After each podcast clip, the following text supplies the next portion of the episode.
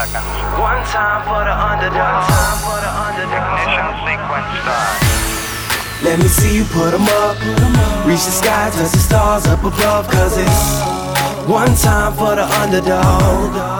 One time for the underdog. I'm Patrick Bet-David, host of Valuetainment. You know, so many times, many of you ask me and say, well, Pat, I want to know what you think about it. I know you interview a lot of people, but how about you allowing other people to ask you questions? Today, I'm sharing one of the recent podcasts I did that is going to give you a little bit of an insight on my mind and what I think about. Valuetainers, every once in a while, I get interviewed by somebody that runs their own podcast or YouTube channel that asks questions that have not been asked before, which leads to answers and topics that we haven't spoken about before, and I get compelled to want to share it with you, and that's exactly what happened with Bedros when he interviewed me. He has his own YouTube channel. He runs a business, owns 700 gyms, very successful entrepreneur out of California, and I think you're going to take a lot away from this video today. Again, multi-dimensional type of a conversation that I think you will appreciate. Hey friends, Bedros Keuilian here. Welcome to another great episode of the Empire Podcast Show, Inside Look.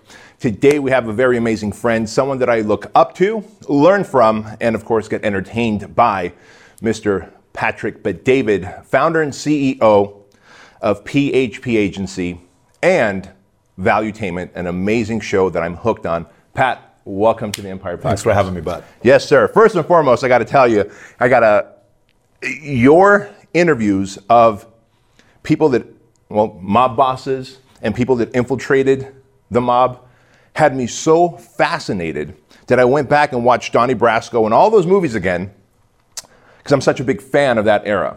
I do have a question for you where that's concerned. If we lived in a different time, maybe if we went back, let's say 40, 50 years, would Patrick had been a gangster? I think if a Michael Franzese was a father figure type, probably, and I would have probably done a pretty good job at it. Fascinating. Yeah. If I had a father figure like a Michael or a Sonny or one of those guys, most likely. Gotcha. Do you think like a gangster at times? You have to. There's no question about it. In the business world? Sure. Oh, you have to think that way. Interesting. Oh, you have to, especially in the world of, look, we're friends, we're compelled, you know, we may talk here, but within your world, the bigger you get, there's a lot of people that are not happy about your brand getting bigger. Sure. You're opening up more gyms. This is not exciting to a lot of other people that own gyms.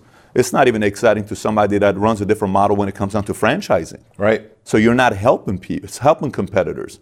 You're hurting them. Sure. And when it comes down to it, if it's between your 5 locations versus my 5 locations, they are going to be competitive. So you get in the world of business being very... everybody wants to help, everybody's this, and then you realize there's a part of it that some of the people would take their side over you any day. All right, now I think the bottom line here as we start off the show is that entrepreneurship is a lot like being a gangsta. It is. All right. It is, minus the killing and all the other stuff. So. Right, right. Well, we're killing spirits sometimes, and there's a lot of truth to that. We do, part of good marketing, I believe, is killing the spirit and the will of your competitor to thrive. And I think all great entrepreneurs must do that. It's just my own personal viewpoint on it. So let's start off here before we get into Valuetainment and PHP. I'm very fascinated about your journey because, like me, you're an immigrant to the United States. I was 6 when I came to the United States. You were 10. What catapulted the move to the United States? What catapulted the move from Iran to coming here? Yes, sir. Well, my father and my mother would go back, and my father would say, let's wait till we get the green card before we go to Germany, and then when the war happened between Iran and Iraq and then Khomeini died, June 3rd, 89, my mother said, we got to get out of here. So 6 weeks later, we escaped. We went to Germany, lived there for about a year and a half at a refugee camp, and then we came out here November 28, 1990. So we had to get out. My parents didn't want me to serve the military over there. And once I hit 12, I can't leave for no reason in Iran. Really? At that time. Yeah, so they wanted to get me out before I hit the age 12 so we can, you know, not get caught up being there till 20, 22 years old. Obviously, I came over here and I served the U.S. Army, which was kind of wild. My mother was in Iran, and she got at a point where she ran out of money in the States, and we were a welfare family at that time. My mother went to Iran, and she said, you have one of two choices. You can come back with me to Iran, or you can stay here and figure it out. I said, I'm staying here. I stayed here 4 weeks later. I went to South Carolina, Fort Jackson, Kentucky, started the Army. Why? Called her up. I said, I'm in the Army. Why join the Army? Why at that time? So I'll give you the logical and the emotional. Logical, a guy named Jesus Guerrero kept following up with me since 14 years old. Okay, I wasn't a good kid in school. I was a troublemaker, 1.8 GPA. So he kept coming saying, what do you want to do with your life? I don't know what I'm going to do with my life. What are you going to do? He kept saying, you ought to consider the Army, all these other things. So one day, I'm living with my sister for a month. The following morning, we partied till 4 o'clock in the morning at her apartment at 17550 Burbank Boulevard in Encino. And in the morning, her boss came, you know, her, a landlord came to her saying, listen, you guys partied too hard last night. You know, there's bottles of tequila and vodka all over the jacuzzi. This is an apartment complex. You cannot be doing this.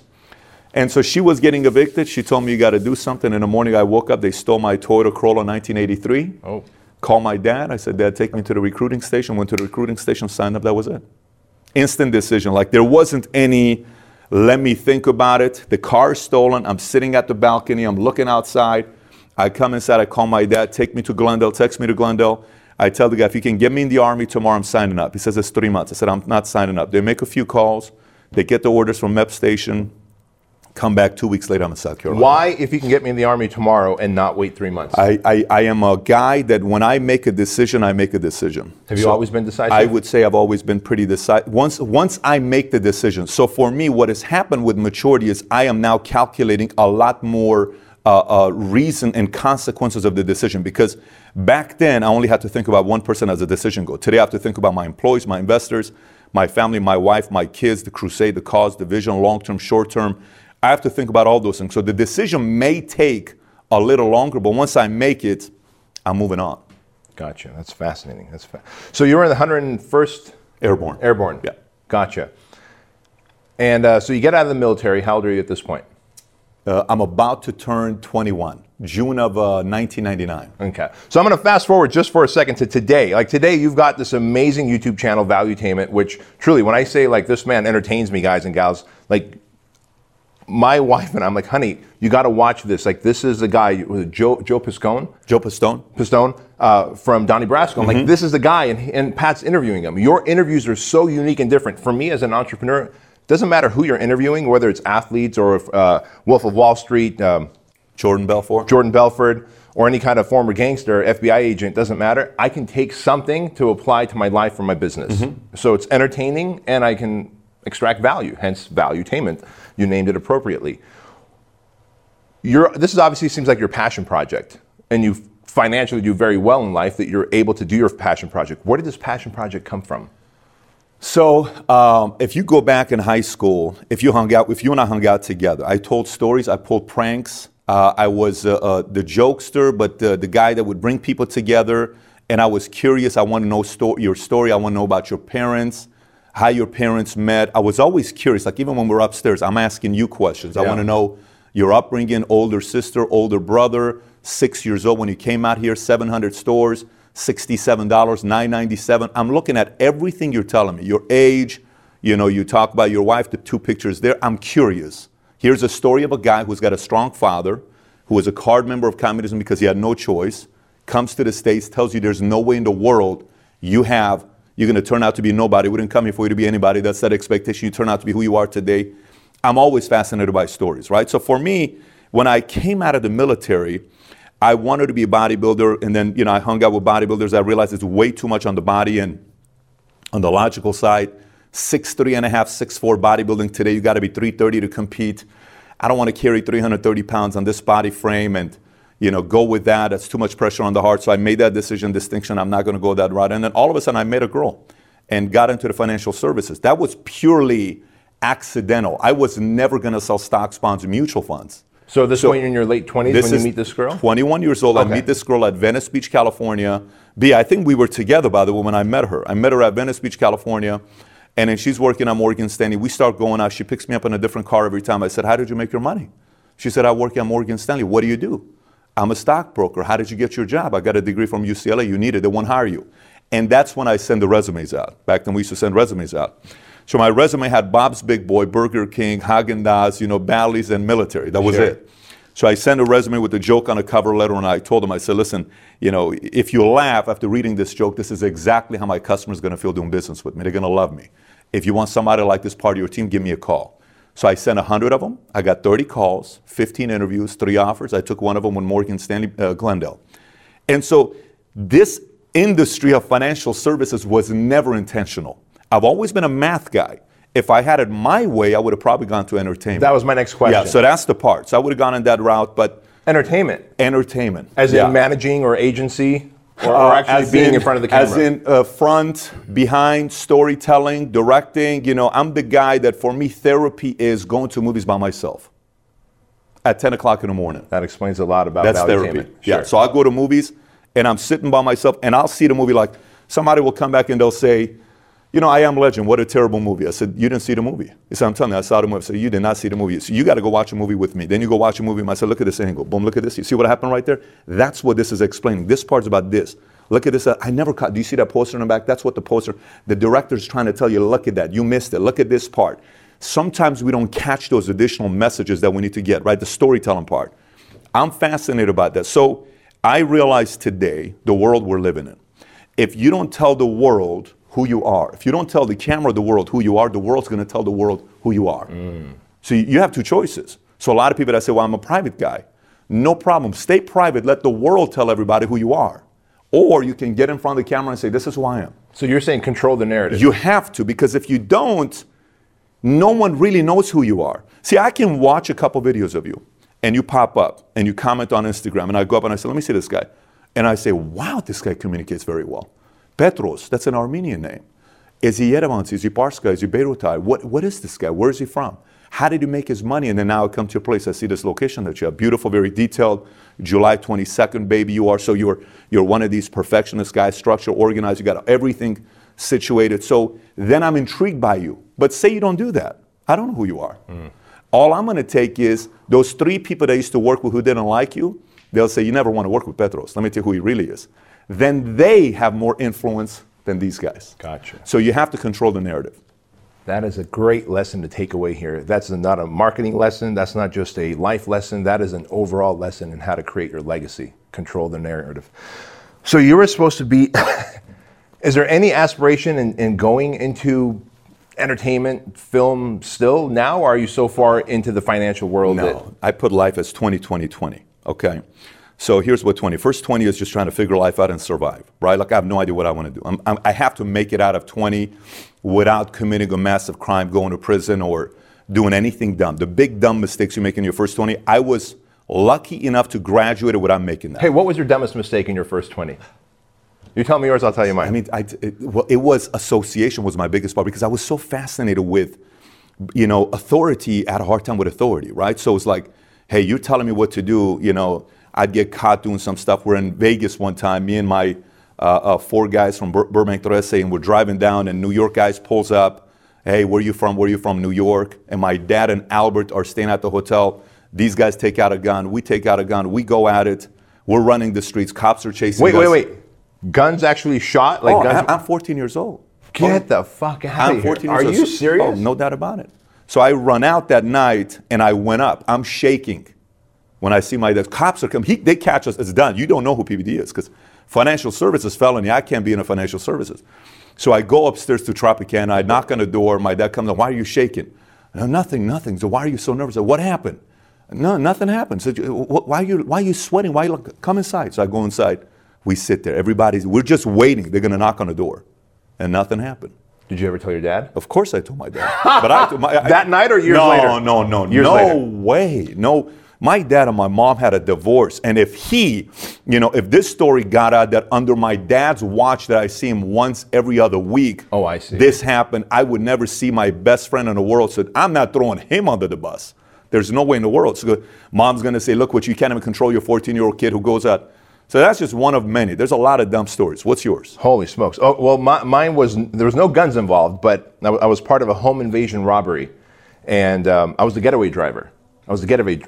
So three of my friends enter a home that they think is empty. Turns out the little old lady is there. And so instead of just a rob and dash, it ends up in home invasion is what the cops call it because, well, the lady sees them. They come running out. And I'm thinking, did you guys get everything that quick? Drive. And I drive and I see a helicopter. So it's a police helicopter chase. Brookhurst and La Palma is where I end up getting, unmarked cars, police helicopter, pull over. All right, fellas, run. As soon as we get out of the car, no one's running. I mean, we just dogpile us. And I had a boot on the back of my neck. They bring the little old lady. She's inside of a parked police car. We're sitting on the hood of a car, the four of us, those three guys who were in the house and me, the driver. And she points out, yes, I saw his face, his face, his face, but she couldn't ID me because I was the driver. Wow. I was never in the house. That was a turning corner for me that I will never break the law again. How old were you at that time? 18. I just turned 18. Wow. Yeah. So that could have been something very permanent. Like, it's not a minor anymore. Now I'm an adult, right? So that could have been a very permanent scar on me. So I'm very grateful that that never went further. Well, if you, the old lady's watching, thank you so much for doing that. He's created a lot of jobs, just so you know. The economy's doing better because of this man here. Yeah. If I could go back, I would apologize. Yeah, I'm sure she's long gone by now. God bless her. So, all right. So there you are now, through the grace of this young woman that you're dating, and who shows up with many different cars. Were you impressed by the cars, by the money? What was money to you? Because obviously you're like, whoa, okay, she's making money. Money is a vehicle to what for you? Yeah, so again, we're in Glendale. You and I went to junior high school together. I went to Wilson Junior High School and then Glendale High School. So from Wilson Junior High, we would drive down Verdugo, okay? And it was an under the bridge. You would drive down. We would walk down all the way down. And I lived on Broadway and Verdugo, right across from, there's a post office here. Glendale High School is here. I'm right here, Broadway, okay? 1323 Broadway is where I live. That drive, I had a friend named Adrian. He would tell me, okay, Pat, tell me a story today. So I would say, listen, would you rather be a millionaire, the best, the richest man in the world, the best baseball player in the world, the biggest rock star, the best Hollywood actor? Which one would you want to be? And we would talk about it, right? These kind of, oh my gosh, if I'm baseball, like at that time, Barry Bonds, maybe I'm a McGuire. What if I'm Brad Pitt? What if I'm Warren Buffett or Bill Gates? Or what if I'm, the rock star performing 100,000? Who would you want to be, right? So to me, it was all about the dream. That song goes, it was all a dream. I used to read Word Up magazine. Yep. I mean, it literally was all about the dream, okay? Parents get a divorce. I had one uncle who lived on Upland off of San Antonio. I don't know if you know that area, like Snoop has a house up there. So we go to his house once a year. And every time I'd go to his house, it was a 7,200 square foot house. You'd go in. He always had a Jaguar. He was a Jaguar guy. He had a bird collection here, putting here. You'd go in. Like a putting green? Putting green, yeah, to the right. Kitchen, where they would always hang out together and make breakfast. His office was here. One time he took me to his bedroom. You'd go up the stairs. There was a jacuzzi up there for he and his wife. Then the living room was right here. He had a pool table with a picture of Al Gore. Obviously, he was on the left politically. And every time I was there, he would sit and his kids would come and they would debate. And he would say, he's a Christian guy, he would say, let me tell you, I saw an argument the other day. I want to hear what you guys are going to say. Here's an argument. God doesn't exist because of ... If he did this, ... If God is predetermined and everything, God knows what's going to happen next, then why do we make bad decisions? Maybe I didn't make the bad decision. Maybe God made the bad decision. And I would see this guy just asking all these questions. His kids, Dad, you don't know what you're talking about. That argument is this. So tell me about the sports team that won. Why did this happen? This man named Luther Lazar. And backyard, tennis court, swimming pool, changing room, flowers, watermelon. He would, plant stuff. And I would see him walk around. His kids, grandkids loved him. Family, they were all together. That was the only element of dream I had in my life. The only thing. The only glimpse that I said, what if, right? So for me, when I saw this girl and I said, look, anything to get out. Bodybuilding, there's not a lot of money in. I was working at Bally's Total Fitness. I heard you briefly say LA Fitness. I don't know if you ever did with anything with Bally's in Anaheim. But Bally's Total Fitness, so for me, that was the way I got into it. And if this was my route, I always liked math. And I said, if I can get in and they give me an opportunity, I'm going to make it work. So that's kind of how it happened. Holy smokes. Moving forward then, so you decide, all right, I'm going to go. Was it Morgan Stanley? Morgan Stanley. Morgan Stanley. How do you cut your teeth? Because from what I've heard, and you tell me if I'm right, you don't even start selling until months later. Is that true? Well, in an organization like that? Yeah, so it depends on how you get recruited. If you get recruited on intern, you're not selling for 3 years. So you're going in, you're not even taking your Series 7 for 3 years later, right? You go in, I work under you, I do assistant stuff for you. Then 3 years later, you give me the green light. Then I go take my 7 after I got my bachelor's degree from whoever, right? And I kind of work in that way. I got a position is what they did. They gave me a position, okay? And so when I got the position, day one, they submitted my U4. U4 is what you submit to take your Series 7 exam. I took my 766. If you fail your Series 7 the first time, you're done. One shot. You fail it first time. So I got started with Morgan Stanley Dean Witter a day before 9/11, 2001, Monday. The next day, 9/11 happens, 3,700 employees at Morgan Stanley Dean Witter World Trade Center is gone. Oof. So our training went from World Trade Center to Mark Hopkins, San Francisco, complete different side. But so that's how you get your 7. If you fail it, you're out, you're gone. And then at that time, Morgan had a minimum of $12 million you need to bring in your first year. You don't bring 12 mil, you go on probation, then you're out. Gotcha. All right, so at some point you decide, hey, I don't think I'm going to work for someone. I'm going to beat my own path. Why do you even decide to do this? It sounds like you were doing pretty well. Yeah, at Morgan, no. I didn't get a taste of money at Morgan. I got a little bit of taste of money prior to Morgan, making 10 or 20 grand in a month one time, but never really like a taste of money. And so from Morgan, at that time, my girlfriend at the time was an assistant to a guy who owned a windows company, a guy named Aaron. And he was a guy I always admired. He was a New York guy that flew in from New York, came to LA, but he made his money in New York. Rough around the edges, 5'3", on a good day, perfect nails, flawless, eyebrows like plucked, like I'm talking like perfection, you know, the ones that you do. He would just come in, and the way he would walk, he'd be very particular about shaking people's hands. One of those guys, just try to visualize this guy here, that's who he was. But he was very good in business. You're such a good storyteller. So I'm sitting with them, and I said, hey, you know, I would tell my girlfriend, you got to give me one-on-one time with him. So I go sit with him. He says, listen, your girlfriend keeps telling me you're going to be a millionaire one day. I said, yeah. I said, look at this business card. I'd like to earn your business. I give my business card, Morgan Stanley Dean Witter. I said, I'm working with the best. He says, really? He said, yes. I said, yes. So I sit down. He starts laughing at me. I said, why are you laughing? He says, rule number one of creating wealth. I said, what's that? Never, ever work for a sexy established company. Never. I said, why? He said, if you work for a sexy established company, no one knows you. If you quit, you get fired, you're just another employee ID. Go to a company, help it become sexy, established, be a leader, own a piece, you'll become wealthy. I left. Went to another company, Transamerica. I was there with them for about 7.5 years.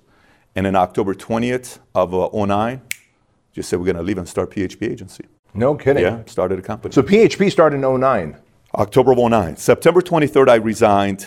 October 20th, we became official. October 28th, the company I was a part of filed a lawsuit, 400-page lawsuit. It's a $400 billion company. They sued us. It's the only time I've ever been sued in my life.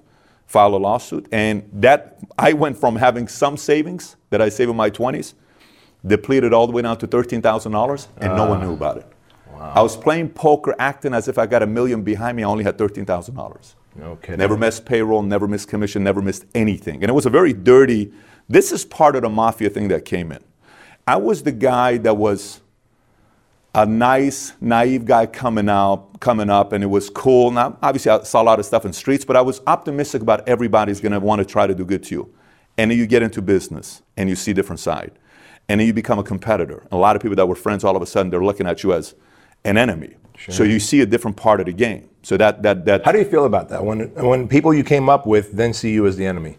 I'm very comfortable with that. Look, my parents got a divorce. Bogosian, Bet-David, okay? Bogosians were Armenians, Bet-Davids were Assyrians, right? Bogosians believed in communism, Bet-Davids believed in imperialism, okay? Now you got to realize that, by the way, they believed in communism. So they were not card members because they had to. Right. They were card members because they chose to, sure. Okay? So in Iran, there was a group called Tudei, and Tudei was like the communistic, you know, underground project in Iran. So when my parents got a divorce, if I hung out with my dad's family, his brothers would say, look at him, you know, he's a Bogosian, he's Armenian, he wants to hang out with them. And those sarcastic comments, right, I've never liked them. And when I was with the Bogosian family, they would say, look at him, he's like his dad, he likes a Syrian. Look what he's doing, he's trying to be like his dad, he's this. So they would both say, so I was 8, 9 years old. I sat my uncles down and I saw my mother's family down. I said, let me explain guys something very simple here. There's only 3 people in my life that matter. My mom, my dad, my sister. You don't matter to me. I am simply good to you because you're my brother, my father's brothers. Outside of that, you're irrelevant to me. You're saying this at the age of 8 or 9? 8 or 9 years old to my family. How do you even have the wherewithal, the emotional wherewithal to say this to an adult?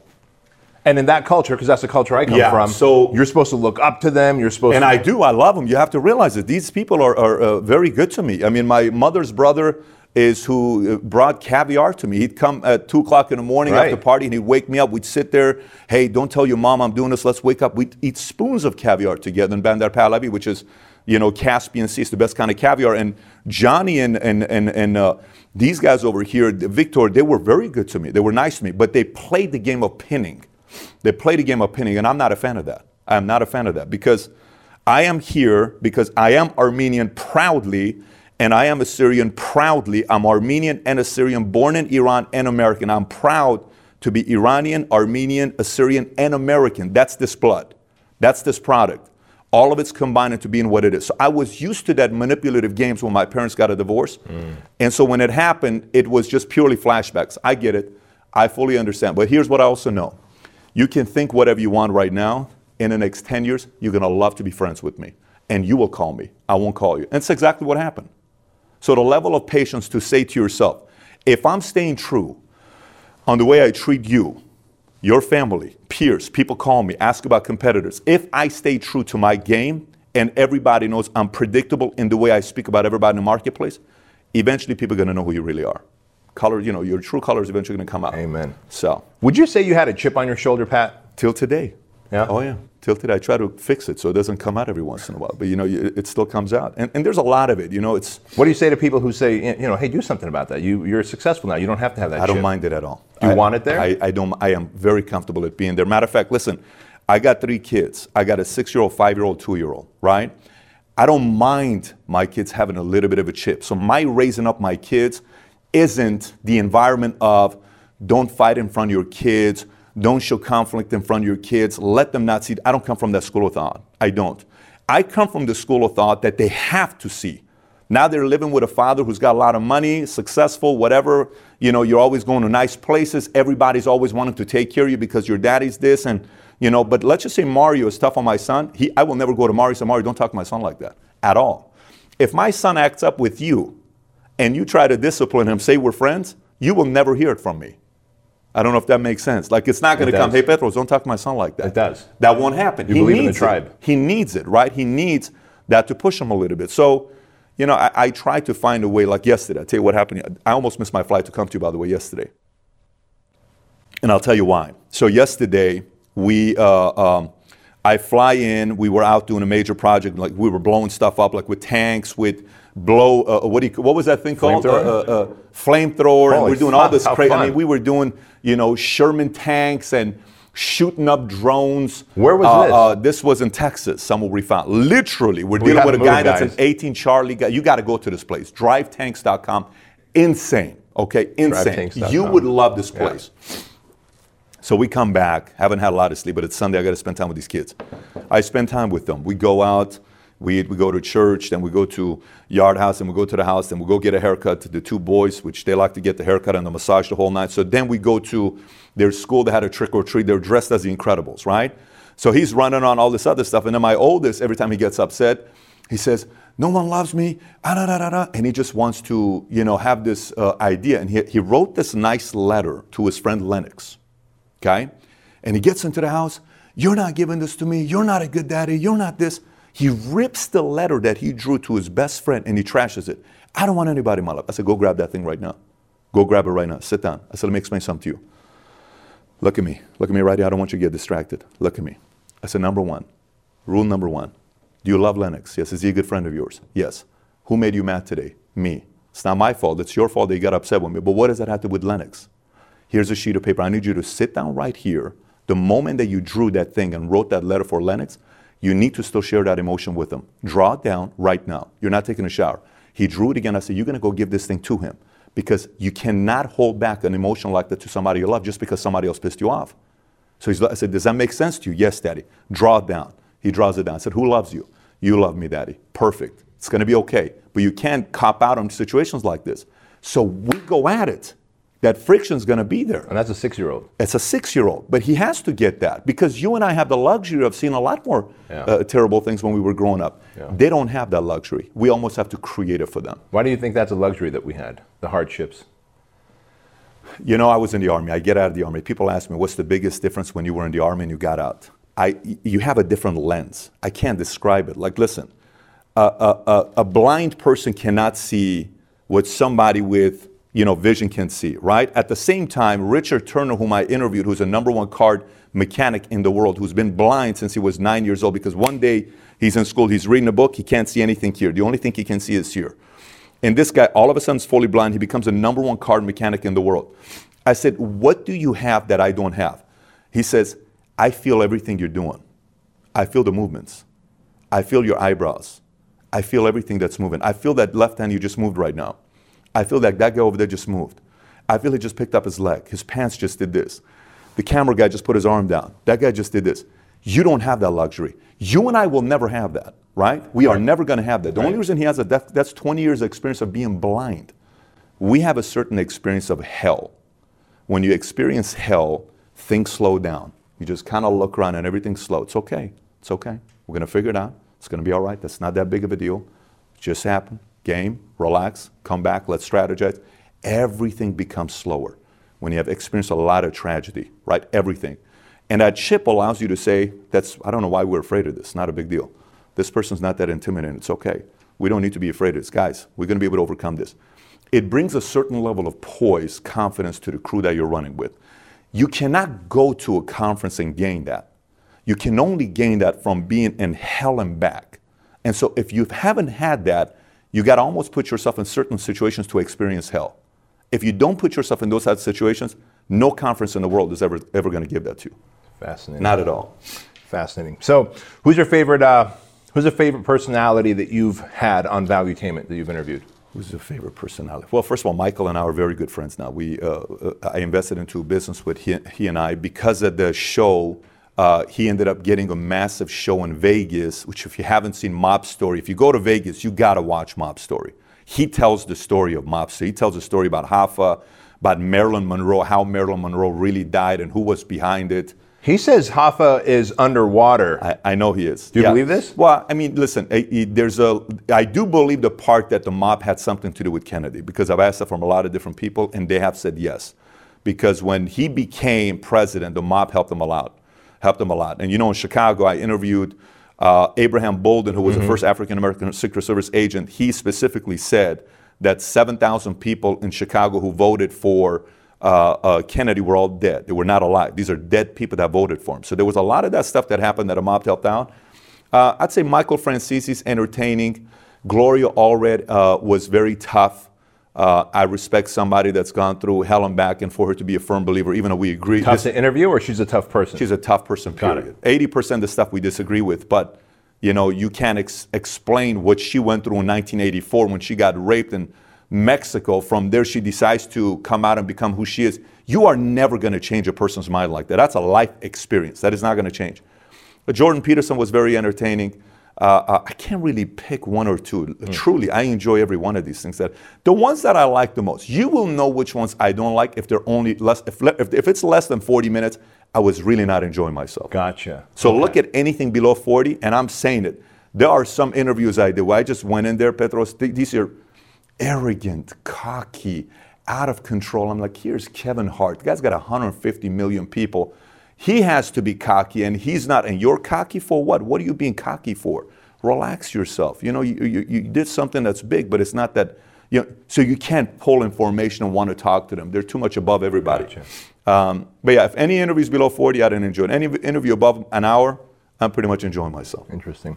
So in 2009, you build PHP, and this is an agency where it's financial services. Is it mainly financial services? Or insurance and annuities. Insurance and annuities. Yep. How many employees do you have now? So we have 8,200 insurance agents in 49 states. We started off with 66. So 66 agents is now 8,200 in 49 states. Okay. In 9 years. In 9 years. De La Hoya is one of our investors. I cut a check to De La Hoya every month. Gabriel Brenner's an investor who's the first Mexican-born professional sports owner in America, and Atalaya Fund out of New York, which is a $2 billion fund. We have 60 employees that support 8,200 agents. 62 employees. 62 employees support 8,200 agents. Gotcha.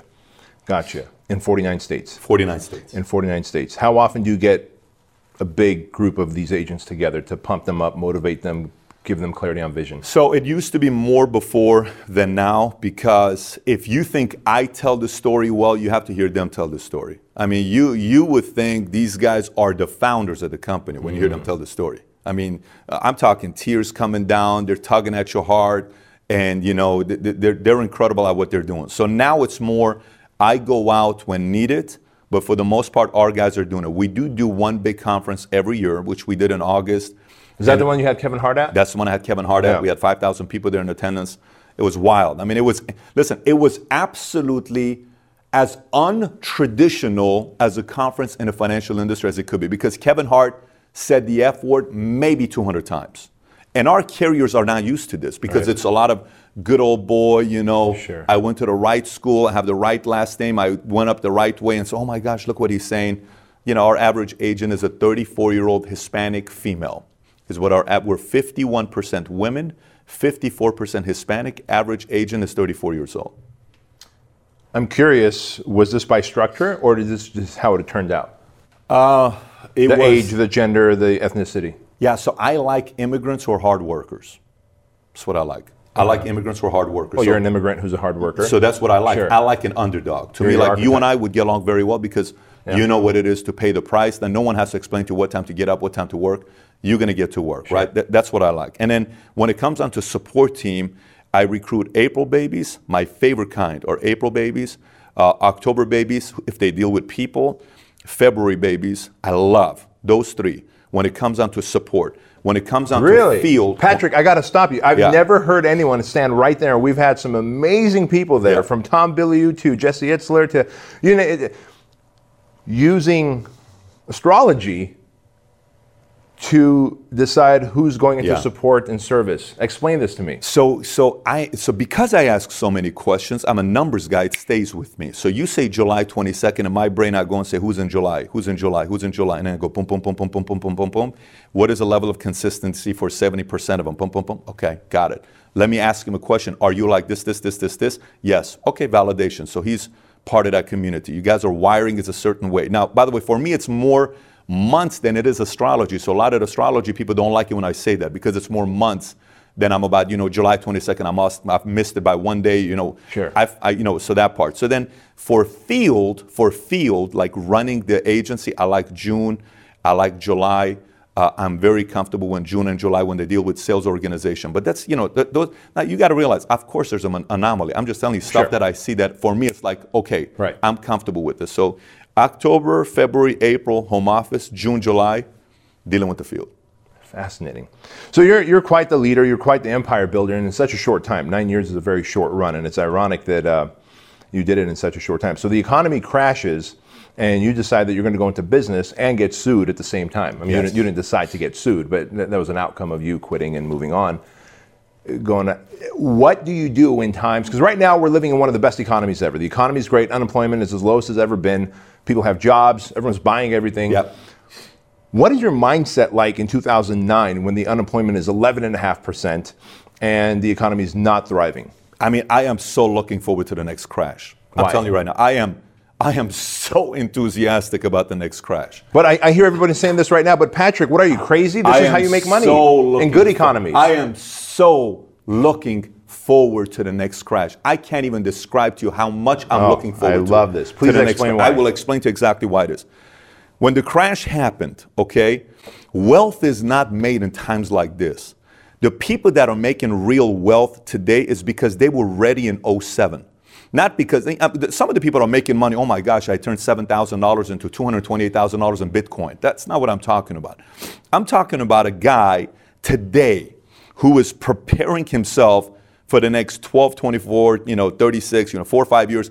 Crash is going to come around the corner. Every 5 years we have a small dip, but every 10 years we've had a good sized crash, and every 20 years it's pretty solid, right?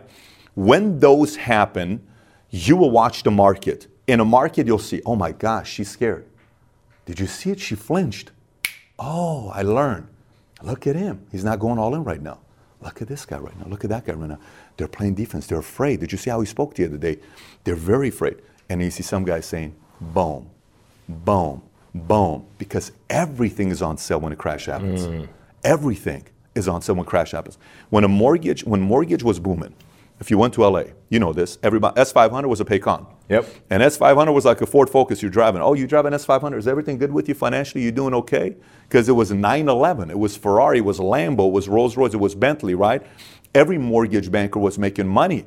But it wasn't real money. It was fake money. Everybody owned a nice house based on Nina. No income, no asset.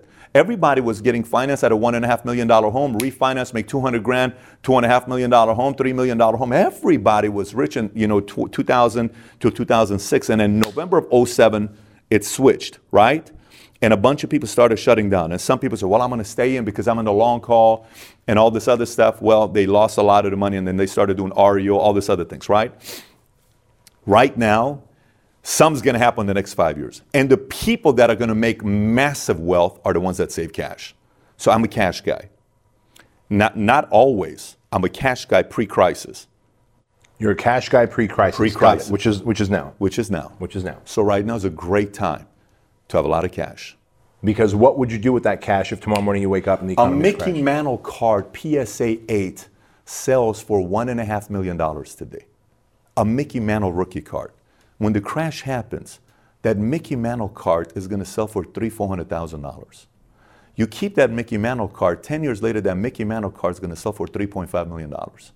A Mickey Mantle PSA 10 1952 Topps just sold for $12 million. Holy smokes. A Mickey Mantle card, artwork from Picasso, all of these things that people don't know how to buy.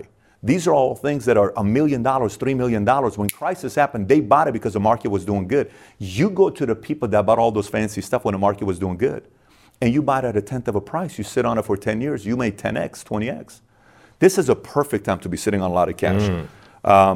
I sat with a guy who was the grandmaster of backgammon, Victor Ashkenazi. I think you and him would do very, very good together. And he was a former Goldman guy for 11 years. He was a market maker, 40 million trades on a daily basis.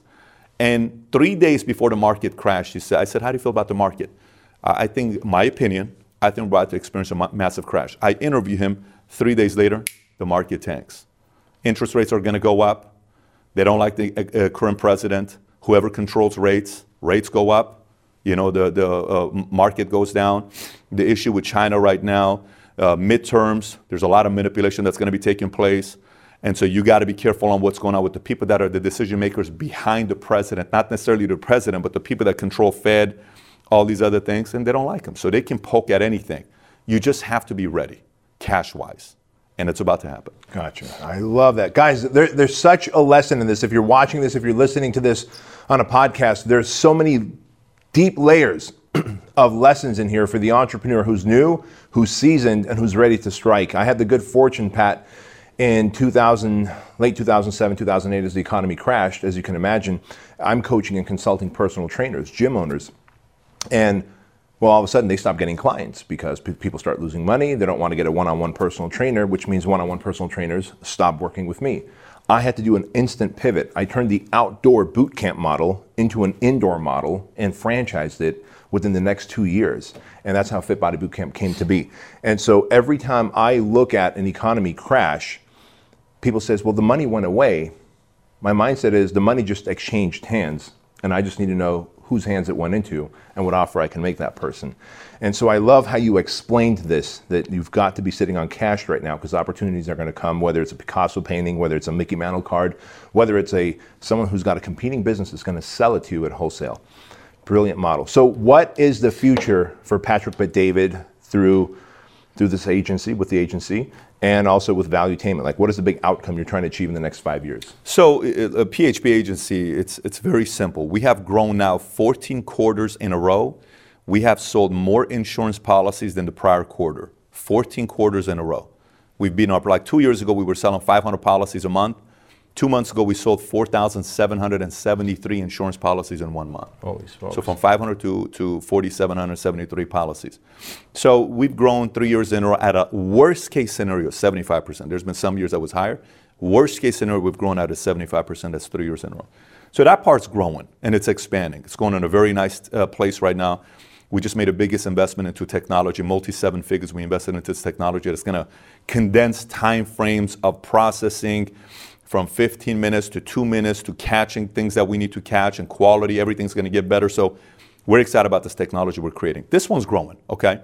And the part of the insurance industry today is most of the insurance companies, the carriers, the big companies, they tried selling policies career side. Career side is if you work for New York Life, I'm New York Life, your career. Got it. If you work for Northwestern Mutual, your career, right? If you sell for AIG, Nationwide, XYZ, you're independent, okay? A lot of the insurance companies banked on career for many years. They fired their career. So once they fired their career, they had to rely on what? Because they thought, I'm going to go into the internet. and I'm going to sell insurance on the internet. Here's what happened with internet. Nobody in the right mind buys life insurance on the internet. Nobody. Nobody wakes up and says, honey, let's go buy life insurance today on the internet. Because insurance has to be sold, not bought. It's a different buy. Interesting. You buy a shirt. I like that jacket. Let me go buy it. I like that gym. Let's go check it out. I like CrossFit. Let me go see this. I like this. Let me go get it. No one sees an insurance commercial and let's go buy it, right? Sure. So someone has to come to you for you to get the willingness to want to buy a policy. So internet, once Google realized how much money these insurance companies are making, the most expensive word on Google today is insurance. It's $53 per click. So if you go on Google and you type in most expensive word on Google, it's going to come up with all the words mortgage, bank. Number one is insurance. It's a real nice pie chart to actually see visually. So they realize internet's going to be too expensive for them to sell insurance on the internet.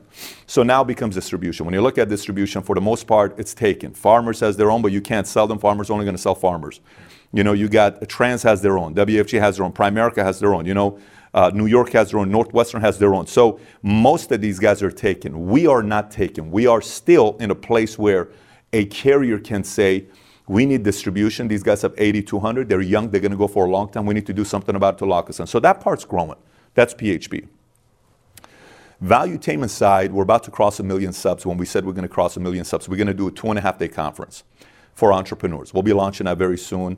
And that's going to be exciting once we do that. It's going to be, you know, A to Z, how to think, how to decide, how to process, hiring, firing, you know, how to raise money. It's going to be very technical. It's not going to be, you know, how sometimes you go to conferences, you can buy my package for this, you can buy my package for this, you can, and everybody's just selling their packages. Yeah. This is not that. You're not paying, it's not a pitch fest. Not at all, at all. You're going to have a handbook and we're processing each issue on how for you to level up, leaving with a community of valuetainers to help you grow your business to the next level. So people are going to come from all over the world to help entrepreneurs expand. And this valuetainment community is going to get bigger and bigger and bigger. So with that part, to me, I'm committed to spreading the concept of capitalism around the world.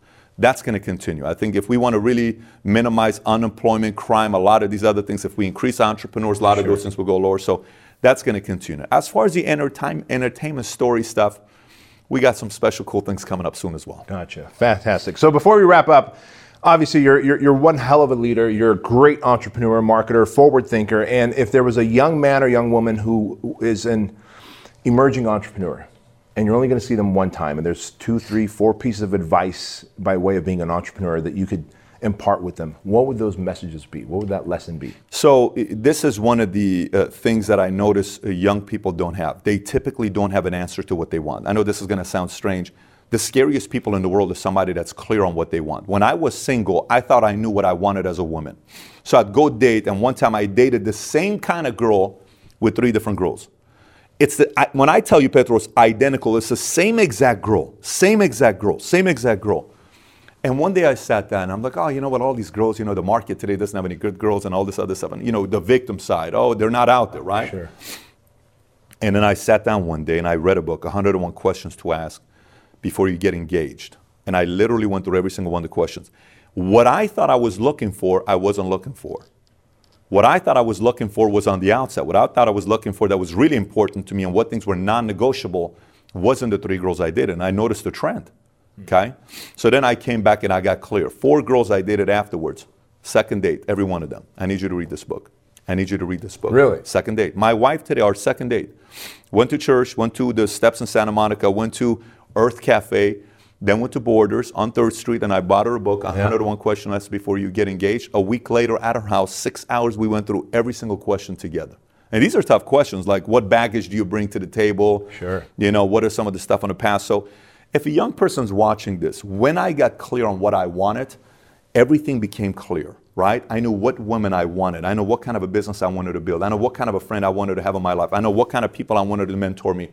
I realized exactly what's the right kind of a mentor. Like he is I call mentors trifectas. I'll explain to you what I mean. The reason why we get a lot of these things to come, we don't go to them. I want you to know this. You don't see me in a lot of different places. I don't do a lot of speaking because we don't accept a lot of speaking ourselves. We get a lot of offers, which is very nice, but we say no to 90% of them. Here's why.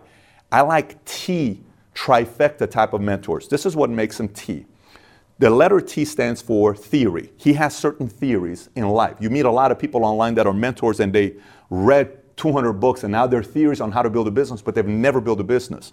The E is experience. He has experience building a business, right? So the experience is, there's a big difference between you being a salesperson versus having employees, lease, office, attorneys, lawsuits. There's a reason why so many people don't do it. So he's got experience. And last but not least, it's application. He's applied and knows what works and what doesn't work. So my eye got very clear in knowing who to take counsel from, and I wanted to be around trifectas. That's a trifecta. Look for trifecta type of mentors around you, because you're not getting gibberish. You're not getting somebody telling you, like my friend Bradford sitting back there, his background in the military, special ops, special forces. He wasn't just in the Army. Like, I was just in the Army. I never went to war. I can't tell you what it is to be into war and 7 people dead on him carrying one of them. I can't. He can tell you that. I can't tell you that. That's a T, trifecta. If it's coming to military, I can't give you stories. He could give you stories. So the moment I went to that and I saw people giving me advice on what to do with my business, I always ask a set of questions, and I realized this is a T person. This is a trifecta person. Perfect. I want to be around trifecta types of people, because their counsel is always going to give me the blind spot that most people will miss. A trifecta person won't help you miss it. A trifecta person will say, by the way, these 3 things I just told you, you could still do it wrong if you don't pay attention to X, Y, Z. That's the trifecta. So those are some of the things I would tell the younger entrepreneur to be thinking about. Brilliant, brilliant. So I'm fascinated that you're so into mentorship, because I was going to ask you, when is it that you're going to start mentoring? And then, of course, you said when we hit 1 million subs, we're going to launch this big event. And so I'm curious, do you plan on creating some kind of a coaching, mentoring thing? Because you've got to have people banging down your door saying, hey, mentor me, coach me. I want to experience what you know as an entrepreneur. Yeah, and this is probably what I'll say. And I don't want it to come across as a takeaway or an arrogant approach at all. I like speaking to CEOs. I like speaking to people that are building a business that are maybe past phase one. Phase one people, just go watch Valuetainment and come to a Valuetainment conference. You're going to be inspired to want to go into phase two. But when you're talking to phase two, phase three CEO, that is where I can give direction more than giving somebody at a phase one. Phase one, there's plenty of contact to help you go from 0 to 6 figures. You don't need a direct relationship to go to 6 figures today. And by the way, I didn't grow up with YouTube. You didn't grow up with YouTube. When we were coming up, it was like, you talked about the books. Tom Hopkins led you to, Brian Tracy. Brian Tracy led you to Abraham, led you to Kennedy, Kennedy, then Abraham, right? So you went through that part and you read the book. Today, YouTube, you can sit on YouTube today and watch the right videos with the right people producing content. You watch it for 90 days. If you don't get to 6-figure income, purely you don't have the work ethic. I want to get to the part where I'm going with a guy that's doing 10 million to go to 20, 40, 50, 100 million. That's where I get excited about, because the numbers are scalable. And it's typically 2-3 small things you find to tweak where a guy just goes like this. We had 3 guys that flew in, okay? One guy. 3 years ago, he started watching Valuetainment. He was making $200,000 a year. Last year, $15 million. Mario and I sitting at our breakfast. He showed me the numbers. I'm like, you went from 200 to 50 million. Tell me why. So I got onto Valuetainment. I watched his 5 videos. I had no idea how to do this. I was not somebody that was sales. I was more the technical guy. I brought somebody that was sales. I brought somebody that was this, and my business grew. So we're probably going to go into that direction, but it'll be people that have already built an established business. That's the interest. I had a feeling that was the direction you're going, and I think that there's a massive vacuum in there for someone just like you. And so I can't wait till you enter there. How do people learn more about you? I'm easy to find. Instagram, Patrick Bet-David, Twitter, Patrick Bet-David, and YouTube. Just type in Valuetainment and you'll find us. I do have one more question before we log off. Your Ferrari video that went viral. Yes. Was that intentional? Did you guys craft that to go viral, or was that just, it went viral? Not at all. So I'll tell you the story about that. So we made the video, and we went on YouTube, and the title was Best Motivational Video 2015. And it got 2,500 views in the first 24 hours. Holy smokes. We were so disappointed. 2,500 views first 24 hours. And then Mario and I are talking. I'm like, Mario, this thing didn't do that good. Mario's always like, well, Pat, you got to think about the long term. This is going to do good. We have to be patient. People haven't seen it yet. I think it's doing okay. I'm like, Mario, this thing didn't do good. Yeah, terrible. And so I was with the founder of Lululemon, Chip Wilson. I just saw the interview. When it comes out, it's going to be sick when it comes out with Chip Wilson, his new book, Little Black Sketchy Pants. One of the things he said is, I asked him, I said, are you ever happy? He says, a true creative person is never content with what he's creating. The moment they produce a product, they don't like the product. The moment I was blown away by what he said with that, right? Here's a $3.9 billion guy saying from the moment he produced a product, he was never happy with it. It was always like, I have to make you better, make you better, make you better. That's why sometimes it's hard to work with somebody like that, right? So going back to the question with the Life of an Entrepreneur video. So then I go on Facebook. It's October 31st. It is 3:13 Pacific Standard Time. I'm about to take my kids trick-or-treating. We're going to go to Northridge Mall, and then we're going to go to some friends and go trick-or-treating. My dad's sitting right there. I uploaded on Facebook without telling Mario. I said, I'm going to change the title. I watched the video again. It was 90 seconds to the moment of the story. So I said, Life of an Entrepreneur in 90 Seconds. So I changed the title from Best Motivational Video to Life of an Entrepreneur in 90 Seconds, and I uploaded it. And then I went with my dad. And then all of a sudden, I look at my phone on Facebook. My phone is blowing up. It's got 250,000 views. That's a lot of views if you've never had 250,000 views. And then all of a sudden, I go to sleep. I wake up. Every single website of ours is shut down. Every PHP, everything is shut down. Because of all the traffic. Every single thing. The amount of emails, in 24 hours, I got 25,000 emails. 25,000 emails that we got. That ultimate self-discovery questionnaire on the website was taken 33,000 times. It was taken. 33,000 times that PDF was downloaded.